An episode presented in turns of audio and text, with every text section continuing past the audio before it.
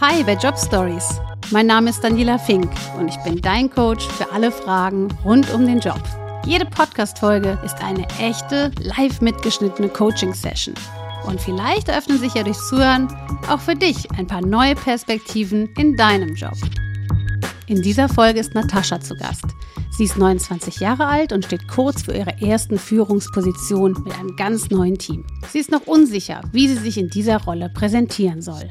Wir sprechen darüber, was für das Kennenlernen des neuen Teams wichtig ist, welche Faktoren eine gute Führungskraft ausmachen und wie sie sich darauf gezielt vorbereiten kann. Welche Tipps und Tricks ihr dabei helfen, das erfährst du, wenn du bis zum Schluss dran bleibst. Wir steigen jetzt direkt ins Coaching ein. Natascha erzählt mir von ihren größten Bedenken. Ich glaube, das eine ist meine größte Angst wahrscheinlich, dass ich nicht wirklich als Führungskraft wahrgenommen werde sondern mehr, das ist nur eine Kollegin und äh, die ist nett und lieb, aber das war's auch. Und zu sagen hat sie mir auch gar nichts und auch gegenüber anderen Führungskräften nicht so wahrgenommen zu werden, das ist die eine Angst. Und dann auch noch sehr viele Fehler im Team zu machen, dass ich Leute nicht richtig mitnehmen kann, dass ich da die Leute gleich am Anfang verliere, das ist auch noch so eine große Angst. War das immer dein Wunsch, Führungskraft zu werden? Eigentlich schon, ja. Ich habe mal eine Zeit lang dran gezweifelt, aber eigentlich war es schon recht lange mein Wunsch. Ja, und, und was hat dich zweifeln lassen zwischendurch? War das, äh, als du andere Führungskräfte kennengelernt hast oder was konkret war das für ein Anlass? Eher die Interaktion mit meinen jetzigen Kollegen. Da wurde ich zum Teil sehr kritisch beäugt und äh, habe sehr viel Gegenwind bekommen. Eher das so da habe ich äh, selbst an mir gezweifelt, wie ich am Anfang so wirke, wie ich am Anfang auftrete und ob ich da nicht einiges falsch mache. Ja, und was war da konkret? Kannst du uns ein Beispiel nennen? Ich war, das, als ich das erste Mal im Team war, das war auch ein interner Wechsel, ähm, war ich bei einem Meeting dabei und da wurde sozusagen ein Thema durchgegangen, technisches, und ich habe mich halt dazugestellt und wollte halt auch mein Feedback geben.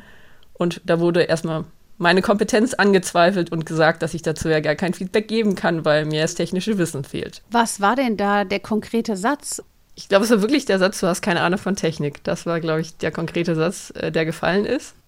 Wow, das ist ja einfach mal so ein Totschlagargument, einfach mal so ja. pauschal. Ne? Du bist zwar Ingenieurin, aber ganz ehrlich, du hast keine Ahnung von Technik. Genau, das war der Satz, der so auch gefallen ist. Ja. Und was ist dann in dir passiert? Ich habe, glaube ich, was, also ich habe was äh, dagegen gesagt. Ich habe, glaube ich, gesagt, ich habe Maschinenbau studiert, also ich habe schon eine Ahnung von Technik, aber ich glaube, dieser Satz ähm, hat in dem anderen nichts bewirkt. Ich glaube, er hat nicht zu dem geführt, was ich wollte. Also war es keine gute Reaktion. Ich hätte da eindeutig besser reagieren können. Was hast du denn im Nachhinein gedacht? Mensch, hätte ich das und das gesagt? Mir ist im Nachgang nichts Sinnvolles eingefallen, aber ich war in dem Moment auch, glaube ich, zu emotional und auch noch im Nachgang zu emotional mit dem Thema, sodass ich jetzt auch schlechter eine Lösung finden kann. Ja, verständlich. Ich glaube, das ist auch so ein, so ein Vorurteil, was ja oft Frauen dann in, in den Ingenieur- oder in den ganzen MINT-Berufen halt immer noch haben oder auch entgegengesetzt bekommen nach dem Motto, du hast ja gar keine Ahnung, du bist ja eine Frau oder du bist ja ein Mädchen, du kannst ja gar keine Ahnung davon haben. Also das ist ja eine Abwertung, um sich selber oft aufzuwerten. Genauso habe ich es auch wahrgenommen als Abwertung meiner Person, ja. Dahinter könnte stehen, um sich selber aufzuwerten, also damit er sich toller fühlt und, und wichtiger und schlauer und mächtiger. Es kann auch sein, dass da eine Angst hinter ist. Mensch, da kommt jetzt einer und die kann mir vielleicht was wegnehmen. Welche Möglichkeiten hättest du? Jetzt kommt einer und sagt sowas. Am liebsten würde ich in dem Moment sehr tough auftreten und irgendeinen Spruch äh, raushauen, äh, die mhm. die andere Person mit offenem Mund dastehen lässt. Ähm, ja. Aber Dafür habe ich zu wenig Repertoire an Sprüchen. Das kann man sich ja antrainieren. Genau. Das kann man sich antrainieren. Ein gutes Stilmittel ist da immer zu sagen, woher weißt du das denn? Also im Grunde genommen, ihm den Ball zurückzuwerfen. Sein Ziel war es ja, dich im Grunde genommen mundtot zu machen. Sei ja. ruhig, du hast keine Ahnung, geh hier weg, das ist mein Tanzbereich. Ich sag, wie das hier läuft mit der Technik. Und wenn dir sowas begegnet, dann lass den anderen konkretisieren. Es gibt ja auch, du kennst das vielleicht so, ähm, ja, das haben wir noch nie so gemacht. Solche Sprüche. Ja, also alles, was quasi eine Veränderung bedeuten würde, wird dann irgendwie erstmal abgeblockt. Und dann zu denken, okay, du hast mir jetzt den Ball jetzt bildlich ins Gesicht geworfen, ne, mit so einem Spruch, aber den kriegst du jetzt zurück. Aber natürlich mit Kontenance bestenfalls, und den Ball zurückzuwerfen, zu sagen, wie meinst du das? Oder woher weißt du das denn? Auf welcher Aussage, auf welcher Basis begründest du diese Aussage? Wie hätte der dann reagiert? Ich glaube, er wäre sehr überrumpelt gewesen. Ich glaube, das wäre der bessere, der bessere Konter gewesen. Mhm. Und nimm das einfach als, ich nenne das immer so, äh, äh, Lehnstuhltechnik. Ja? Also einfach diese Gedanken, was ich hätte am besten gesagt oder was ich am besten in diesem Moment gesagt hätte. Man kennt das ja, man ärgert sich über irgendeine Situation. Das kann ja auch beim Einkaufen oder irgendwo passieren, dass man denkt, Mensch, ich war so perplex. Äh, am liebsten hätte ich doch gesagt, äh, wie meinen Sie das denn? Oder was soll das denn? Oder warum fahren Sie mich jetzt hier so an? Speicher das ab, diese Antwortmöglichkeiten. Äh, nicht sagen, ach, da denke ich jetzt nicht mehr dran, blöd gelaufen, sondern zu sagen, Moment, wenn es das nächste Mal wieder passiert, so eine Situation, dann kommt eine Gegenfrage zur Konkretisierung. Ja. Ne, das ist, das ist eine, eine, Übungssache und wenn man, so wie ich dich jetzt einschätze, dass du sehr empathisch bist und auch eher ein bisschen zurückhaltender und überlegend in deinen Aktionen, ist das natürlich erstmal ungewohnt und auch, auch ähm, schwierig. Das ist ganz normal, wenn man nicht so auf Angriff, manche sind ja so auf Angriff auch gebürstet, ne? Die gehen ihr Leben so immer so, Angriff ist die beste Verteidigung. Und wenn man selber anders gepolt ist, dann denkt man erstmal, was, was ist denn hier los? Was soll das?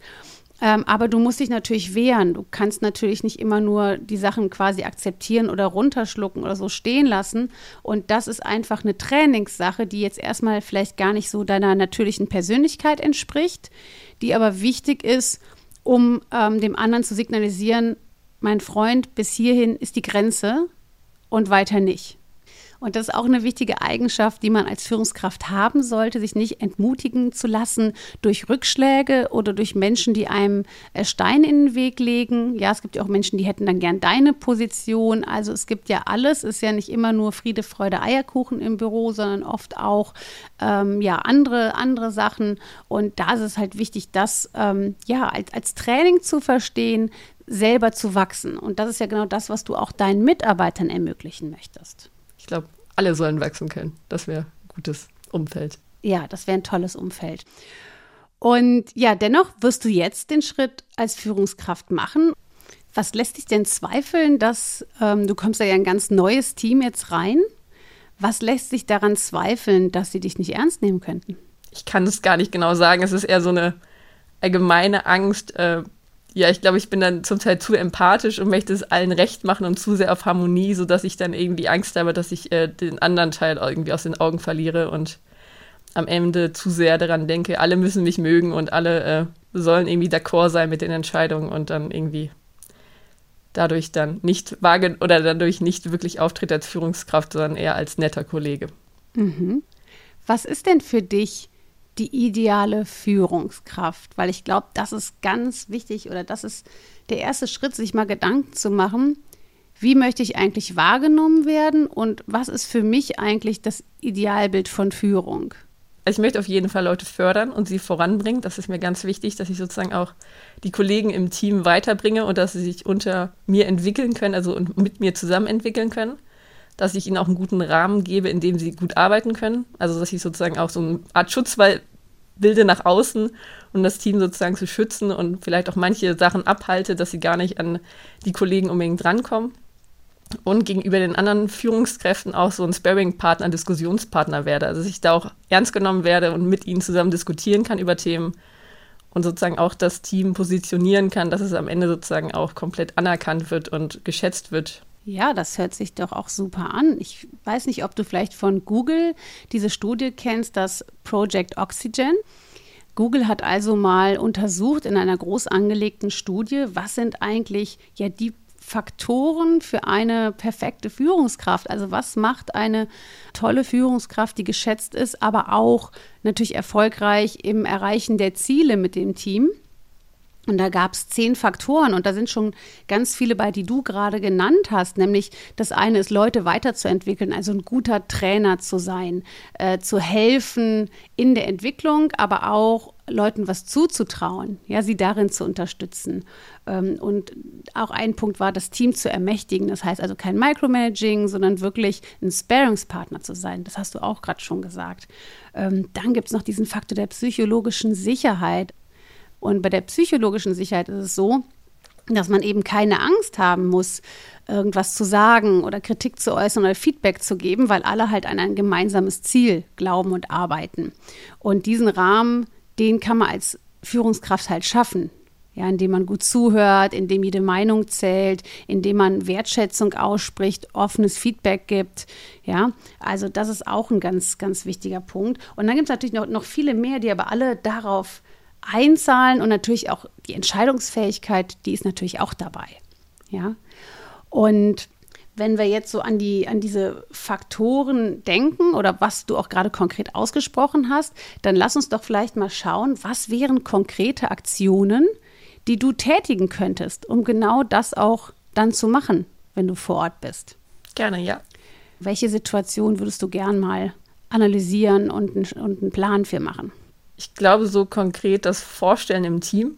Also ja. wie ich sozusagen reinkommen kann und wie ich ja. sozusagen über mich dem Team erstmal vorstellen kann. Mhm. Um denen sozusagen auch zu zeigen, was ich später, also dass ich sozusagen später viel von dem äh, erfüllen möchte, was du gerade angesprochen hast.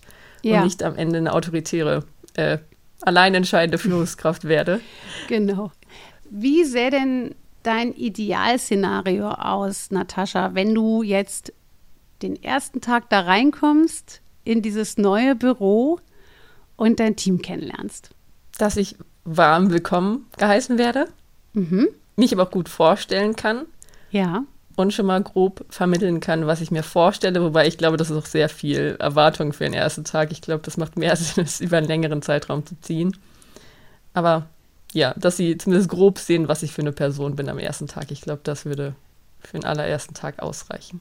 Ja, wie, wie kannst du das dann machen? Lass uns mal richtig so in den Moment gehen. Jetzt stell dir vor, machst dich morgens fertig, nimmst deine Tasche, dein Handy, deinen Schlüsselbund, machst dich auf den Weg und gehst in dieses Büro und dann öffnest du die Tür und wie geht's dann weiter? Ich glaube, ich würde mich auch erstmal vorstellen, weil die kennen ja. dich ja noch nicht. Ja.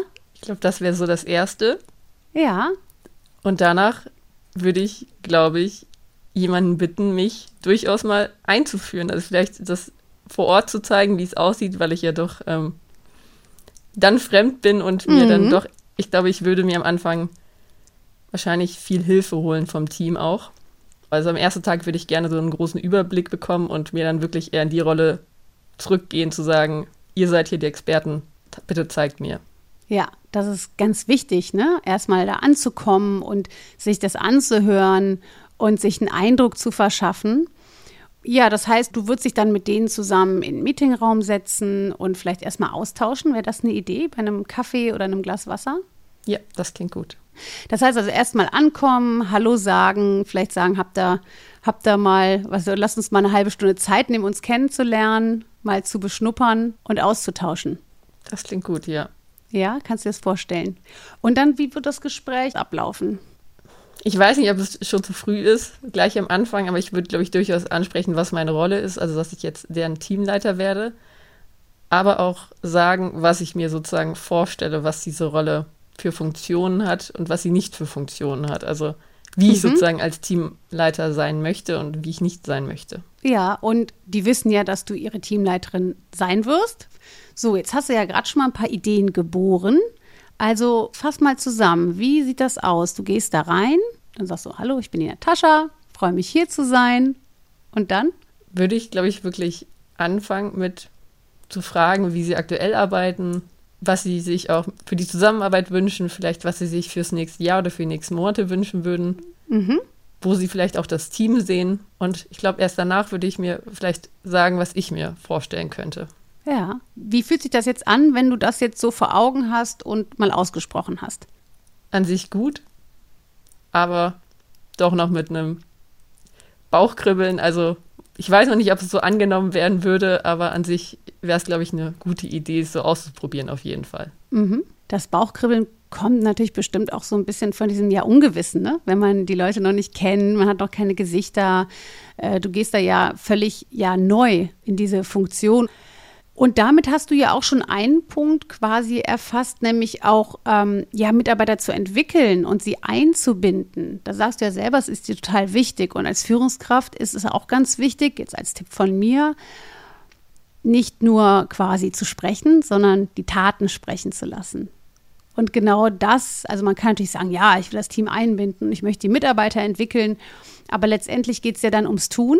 Und das ist das, was die Mitarbeiter nämlich dann sehen oder fühlen, dass du auch wirklich deinen Worten äh, Taten folgen lässt. Und das ist ganz wichtig, auch jetzt quasi nicht da reinzukommen in einen neuen Laden oder in ein, in ein neues Büro und so zu tun, als wüsste man alles, als könnte man alles. Und dann denken die so, sag mal, die war doch nie hier, die kennt uns gar nicht und, und, und die tut schon so, als wüsste sie alles. Ja, da würde man quasi direkt so eine kleine Front bilden, indirekt. Ja, und deshalb ist es total gut, wenn du das Gespräch suchst und ein guter Zuhörer bist. Das macht auch eine Führungskraft aus. Ähm, gut zuzuhören, aktiv zuzuhören, nachzufragen, Sachen verstehen zu wollen, denn keiner erwartet, dass man alles weiß. Das klingt auf jeden Fall sehr gut. Ja, ich glaube, ich muss mir noch ein bisschen das eingestehen, dass ich nicht alles wissen muss und mehr nachfragen darf. Ja, wir haben oft so ein Bild von Führung im Kopf noch, dass man alles wissen und können muss. Und auch die Führung ist ja auch in einem Umbruch gerade, nämlich auch zu mehr Verletzlichkeit, mehr Offenheit, zu mehr Miteinander. Ja, das kommt ja irgendwann noch aus der Industrialisierung von dem Vorarbeiter, der den Arbeitern sagt, was sie jetzt Schritt für Schritt äh, machen sollen. Aber letztendlich bist du ja in, in einem Job, wo du auch auf das Wissen deiner Kolleginnen und Kollegen angewiesen bist und wo ihr zusammen als Team was schaffen könnt. Und ähm, wenn du als Führungskraft sagst, also ehrlich gesagt, weiß ich jetzt nicht, oder lass uns mal zusammen drüber nachdenken, da brauche ich eure Hilfe. Welches Bild vermittelst du dann auch dem Team? Also was, was nehmen die damit raus? Dass ich nicht perfekt bin und auf jeden Fall auch mir deren Meinung sehr wichtig ist und ich deren Meinung sehr schätze und ich miteinander arbeiten möchte, statt nur alleine. Ja, und was leiten die daraus ab für ihre Handlung? Also, dass sie auch in Zukunft kommen dürfen, mir was erzählen dürfen, mir gegebenenfalls auch was sagen dürfen, wenn was vielleicht nicht so gut läuft. Mhm. Und dass sie selber auch nicht alles können müssen und nach Hilfe vielleicht fragen. Das stimmt, das habe ich gar nicht im Kopf gehabt. Ja. Also wenn man einfach auch mal so in diesen Perspektivwechsel geht, was macht das mit den Menschen? Denn als Führungskraft bist du natürlich auch ein Vorbild. Und wenn die wissen, Mensch, es ist überhaupt nicht schlimm, Fehler zu machen oder ähm, auch mal nachzufragen oder zu sagen, ich brauche eure Hilfe, das kommt ja auch immer ein bisschen darauf an, wie man sozialisiert ist, was man für ein Typ ist. Damit lebst du etwas vor, was sie nachleben werden. Vielleicht nicht sofort, weil sie müssen dich erstmal kennenlernen und natürlich muss ich das einspielen, aber dann kommt erst im Grunde genommen die Power eines Teams äh, zustande, wenn jeder sich mit seinen Stärken einbringen kann und jeder auch daran mitarbeiten kann und gleichzeitig auch sagen kann, also hier brauche ich Hilfe. Das würde ich mir auf jeden Fall fürs Team wünschen, dass so eine Atmosphäre dann auch da wäre. Ja, da sind wir wieder bei dieser psychologischen Sicherheit, über die ich gesprochen habe. Dazu gibt es auch einen, übrigens einen ganz tollen TED-Talk von Amy Edmondson. Äh, Amy Edmondson ist eine Professorin in Harvard, die ganz viel zu dieser psychologischen Sicherheit in Teams geforscht hat. Und wir verlinken das in den Show Notes und dann kannst du auch noch mal da reinschauen. Das ist ein ganz toller Input, der ähm, ja auch wissenschaftlich gestützt ist, was High-Performing Teams und gut zusammenarbeitende Teams einfach ausmacht. Und das ist ein wesentlicher Aspekt, genau das, was du genannt hast, nämlich ja, Menschen zu, zu, zu, zu fördern, selber auch ähm, auszusprechen, wenn man was nicht weiß oder Unterstützung braucht, Feedback gibt, eine offene, sichere Kultur vorzuleben. Dankeschön, das klingt gut, ja. So, jetzt hast du gesagt, du möchtest einmal einen Tipp quasi für den Anfang, wenn du da reinkommst. Was wäre das nächste, was für dich wichtig ist? Ich glaube oder ich habe die Befürchtung, dass ich irgendwann in eine Situation reinlaufen werde, die unangenehm wird, wo ich mal Fehler gemacht habe und dann da sozusagen wieder so Tipps zu bekommen, wieder rauszukommen. Also was ist, wenn es mal schlecht läuft? Wie kann ich sozusagen wieder das Ruder rumreißen? Hast du dann was Konkretes im Kopf? Ich glaube, einmal, wenn es so zu Konflikten kommt innerhalb des Teams oder auch von Kollegen mit mir, oder auch mit anderen Führungskräften. Ich glaube, das ist noch ein großes Optimierungsfeld bei mir, so Umgang mit Konflikten. Ähm, vielleicht fangen wir erstmal mit der Situation an, wenn du merkst, irgendwas läuft da nicht im Team. Ja, also vielleicht bei einem Projekt oder untereinander bei den Mitarbeiter oder Mitarbeiterinnen. Ist das so eine Situation, die du dir vorstellen könntest, die dir schwerfällt, das dann zu verbalisieren? Ja, ich glaube, das wäre eine schwierige Sache. Also wie ich es vernünftig ansprechen kann, ohne jemanden da zu sehr zu kritisieren und ohne auch zu sehr zu demotivieren, mhm. sondern am Ende sozusagen immer noch Leute motiviert zu halten, aber es durchaus auch als konstruktives Feedback zu äußern, dass danach auch etwas geändert wird. Ja, was würdest du denn sagen, was die Basis ist oder das Wichtigste, damit man möglichst wenig in solche Situationen kommt? Ich glaube, so eine offene Fehler und auch eine offene Redekultur, dass man mhm. sozusagen Sachen recht früh anspricht und nicht wartet, bis es irgendwie fünfmal passiert ist und man dann auf jeden Fall eingreifen muss, sondern vielleicht schon beim ersten Mal ein schnelles Feedback zu geben, wenn es irgendwie nicht wirklich was Schlimmes, also wenn es vielleicht minimal falsch gelaufen ist, aber noch nicht wirklich was passiert ist. Ja, das hört sich doch super an. Welche Tools hättest du denn dafür? Ich glaube, ich würde immer eher so im Vier-Augen-Gespräch machen. Mhm. Weil ich es immer unangenehm, also selbst als Mitarbeiter unangenehm finde, wenn es so von so einer Gruppe angesprochen wird. Auf jeden Fall. Weil ich finde, das ist immer schnell so ein Bloßstellen. Das finde mhm. ich selbst sehr unangenehm und würde es nicht wollen. Das heißt, ich möchte auch keinem anderen zumuten. Und dann, also ich kenne es von einer alten Führungskraft, dass die immer nach jedem, nach, auch nach Meetings sowas oft gemacht hat so, und oft so eine Feedback-Kultur eingeführt hat, was lief gut und was können wir das nächste Mal besser machen. Und wenn man sowas natürlich einführt und oft pflegt, dann ist es natürlich auch ganz natürlich, dann irgendwie zu hören, was man vielleicht besser machen kann. Aber hat natürlich dabei auch positives Feedback. Das heißt, man hört nicht nur etwas Negatives, sondern hört auch viele positive Aspekte, die man das nächste Mal gerne wieder so machen kann. Ja, absolut. Und ich glaube, das ist genau was, was du auch von Anfang an mitbringen kannst für das Team, nämlich genau das schon mal zu vermitteln, zu sagen, ne, wir haben vorhin über dein Anfangsgespräch, über den Einstieg gesprochen. Ähm, wenn du erstmal hörst, was sind die Erwartungen der Mitarbeiter, das kannst du ja sowohl in einem, äh, in einem Team-Setting machen am Anfang, ne, dass du sagst, erstmal möchte ich euch alle kennenlernen und, und eure Erwartungen und wie ihr arbeitet, erzählt mir das alles mal und danach erzählst du halt über dich und deine Erwartungen und dann kannst du natürlich auch nochmal Einzelgespräche führen. Ne, das ist auch nochmal schön, um sich kennenzulernen, um, um Vertrauen aufzubauen. Ähm, und da einfach jetzt so am Anfang gerade eine Atmosphäre auch zu schaffen, dass du ein offenes Ohr hast, dass ihr euch gegenseitig kennenlernt, dass du zeigst, es ist dir auch wichtig, mit wem du da zusammenarbeitest, dass es eine kollegiale Basis entsteht. Und dann kannst du natürlich über eure Team-Meetings, die du ja sicherlich auch machen wirst, die die sicherlich jetzt auch schon ohne dich machen, da kannst du natürlich direkt sowas implementieren. Kennst du eine Retrospektive zum Beispiel? Theoretisch ja, also aus dem Projektmanagement, aber ja. ich glaube, ich habe es noch nie angewendet. Also wir kennen das ja aus, den, aus, den, aus der agilen Arbeitswelt auch, diese Stand-ups, diese 15 Minuten täglichen Meetings. Dann musst du einfach mit deinem Team mal schauen, ist täglich gut 15 Minuten? Ja, oder habt ihr lieber einmal die Woche ein längeres Meeting? Aber sich da auch diese Fragen quasi zu konkretisieren, worüber wollen wir eigentlich in so einem Meeting sprechen? Ja, damit das auch nicht im, in, in Statusgesprächen ausartet. Du kennst das, stundenlange Meetings, jeder erzählt, wie toll er irgendwas gemacht hat. Und letztendlich ist viel Zeit vergangen, ohne dass man aber konkret was vereinbart hat, wie es weitergeht oder wo man vielleicht die Hilfe braucht.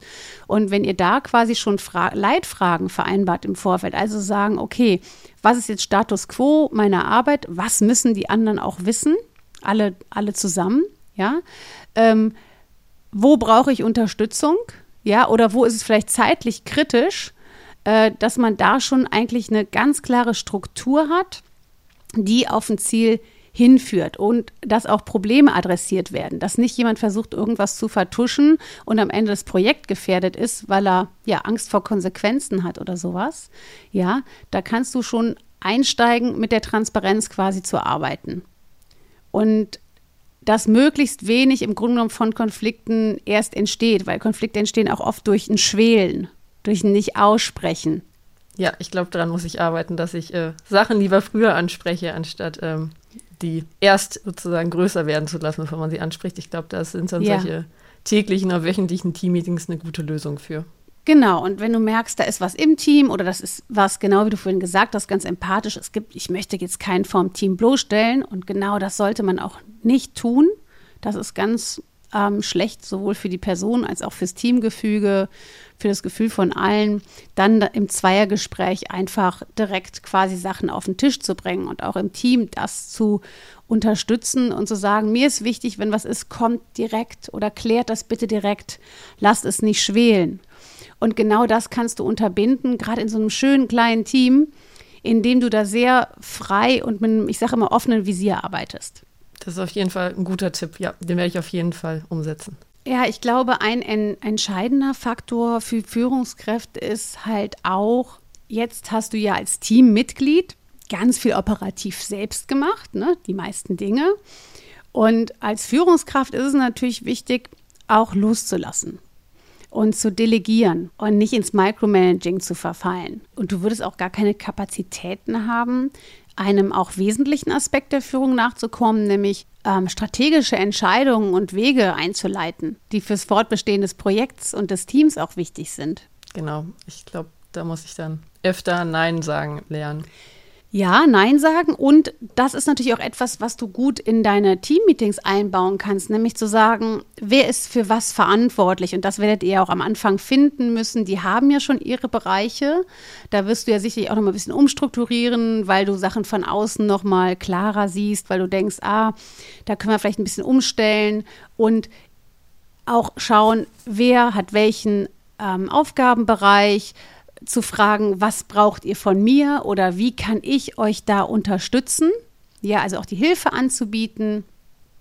Das zahlt auch auf dein Thema ein, die Leute zu entwickeln, nämlich dass sie selbstständig arbeiten können, dass du auch mal entspannt in Urlaub fahren kannst, ja, dass, dass die Eigenverantwortlichkeit einfach gefördert wird. Und das ist etwas, was du schon in den Meetings ähm, ja mit einfließen lassen kannst und dich selber auch darin trainierst. Dafür brauchst du einfach eine gute Vorbereitung vom Meeting und dir zu sagen, okay, was ist für mich jetzt wichtig für das Meeting heute?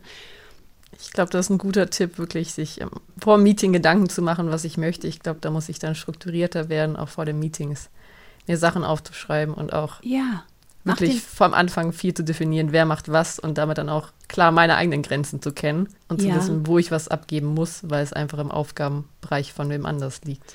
Genau, ne? Und ähm, mach dich vielleicht ein, ein, bisschen frei davon, dass du jetzt alles schon wissen müsstest und, und könntest, sondern ähm, dass du dich natürlich vorbereitest, aber dass du auch erstmal jetzt schaust, wenn du da ankommst, wo steht dieses Team? Die wissen das ja erstmal viel besser als du. Und da das, das ist auch total in Ordnung, ja. Und, ähm, und da langsam reinzuwachsen. Bestenfalls natürlich, dass die Teammitglieder auch sich die Aufgaben schnappen und sagen, nee, das ist mein Bereich, das möchte ich machen. Und sie auch machen lässt, natürlich unter deiner Verantwortung. Und wenn halt dann mal was schief geht, ähm, ja, da keinen im Grunde genommen für einen Pranger zu stellen, sondern zu gucken, was können wir als Team daraus lernen und, und was müssen wir da besser machen. Und dann wirst du sicherlich auch das eine oder andere Mal denken, na, vielleicht hätte ich doch besser enger noch mal geguckt. Aber das ist immer so ein, wie so eine, mm, auf so einem Wackelbrett, weißt du, es ist immer so ein bisschen die Balance austarieren und, und immer wieder nachjustieren, dass man auf dem richtigen Weg ist und, und die Balance da findet. Und das ist halt, ja, ein Randtasten auch, wo du auch dir selber ruhig ein bisschen Credit und Geduld einräumen solltest. Ja, ich glaube, ich muss dann lernen, geduldiger zu sein. Aber ich glaube, daran kann ich arbeiten. Mhm. Was fehlt dir jetzt noch für deinen Start in die erste Führungsposition? Ich glaube, das ist immer eine gute Basis an Tools. Und ich glaube, den Rest muss man dann wahrscheinlich im täglichen Doing herausfinden, was noch fehlt und was dann noch besser gemacht werden kann. Mhm. Mit welcher Haltung gehst du jetzt aus dem Gespräch? Auf jeden Fall beruhigter als äh, vor dem Gespräch, bezüglich mhm. der neuen Stelle, aber auch im Kopf mit einigen Sachen noch, die ich mir einfach im Nachgang noch äh, weiter überlegen muss, aufschreiben muss vielleicht auch. Ja, dann wünsche ich dir ähm, viel Erfolg. Dankeschön auf jeden Fall für deine ganzen Tipps. Sie haben mir sehr weitergeholfen. Ich danke dir und das war auch in dir. Es war ganz viel in dir. Besinn dich immer auf dich selber und ich glaube, dann bist du ein ganzes Stück schon weiter. Dankeschön. Tschüss. Tschüss. Wie immer war auch diese Coaching-Session ein Ausschnitt aus einem längeren Gespräch. Wenn dir die Folge gefallen hat, freue ich mich, wenn du sie weiterempfiehlst. Und wenn du dich gern mal für ein Coaching mit mir bewerben oder einfach Feedback loswerden möchtest, dann erreichst du mich und mein Team unter jobstories@br.de oder bei LinkedIn über Jobstories, der Coaching Podcast. Übrigens, die Namen der gecoachten ändern wir auch auf Wunsch, damit sich alle wohlfühlen. Jobstories ist ein Podcast des Bayerischen Rundfunks.